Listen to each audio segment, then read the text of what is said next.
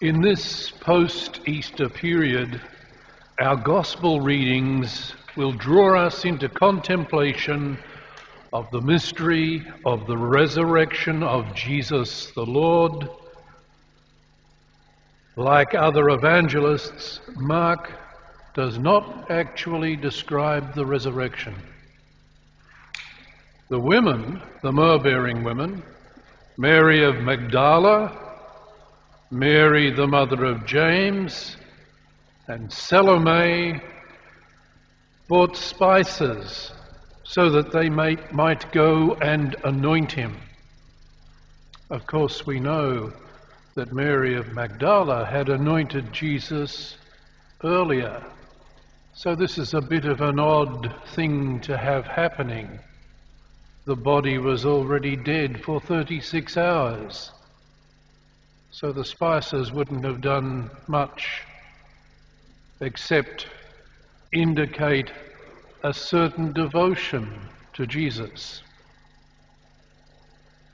Of course, they got to the tomb and they were amazed to discover that the tomb, now empty, except for the presence of a heavenly visitor who proclaimed, He has been risen.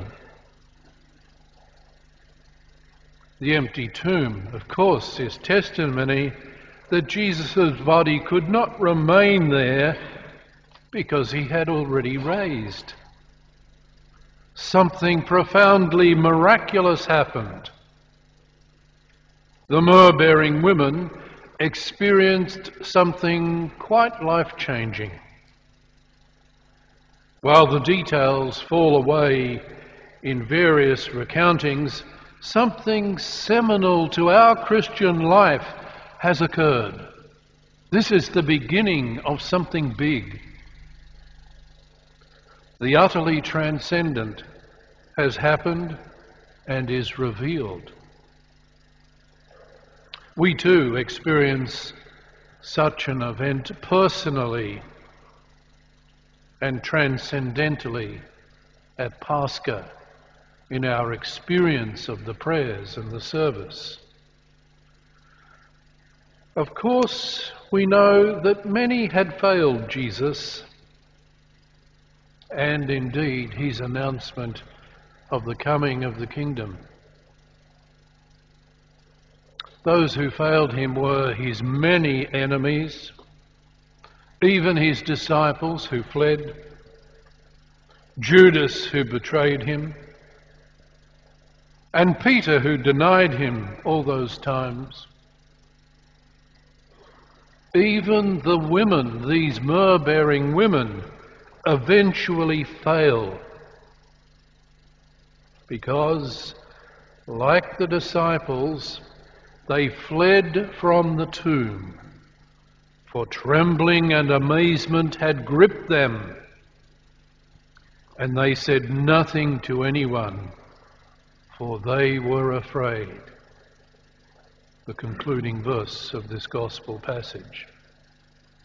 This is how Mark concludes his gospel. Where is the good news in this?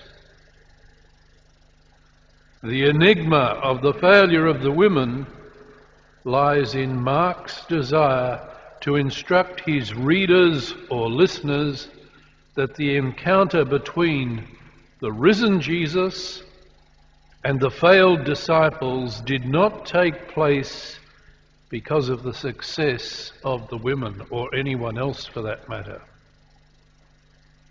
In the end, all human beings fail, but God succeeds. God has raised Jesus from the dead. The Father has not abandoned the Son. The same God will also raise the disciples, women and men, from their failure. That is our hope. And that is why the Gospel of Mark ends so inconclusively. those lines, great fear, because of their great fear, they said nothing to anyone. What a way to end! It leaves us hoping and wondering what will come about. We all need to meet the risen Lord, but the initiative is with God.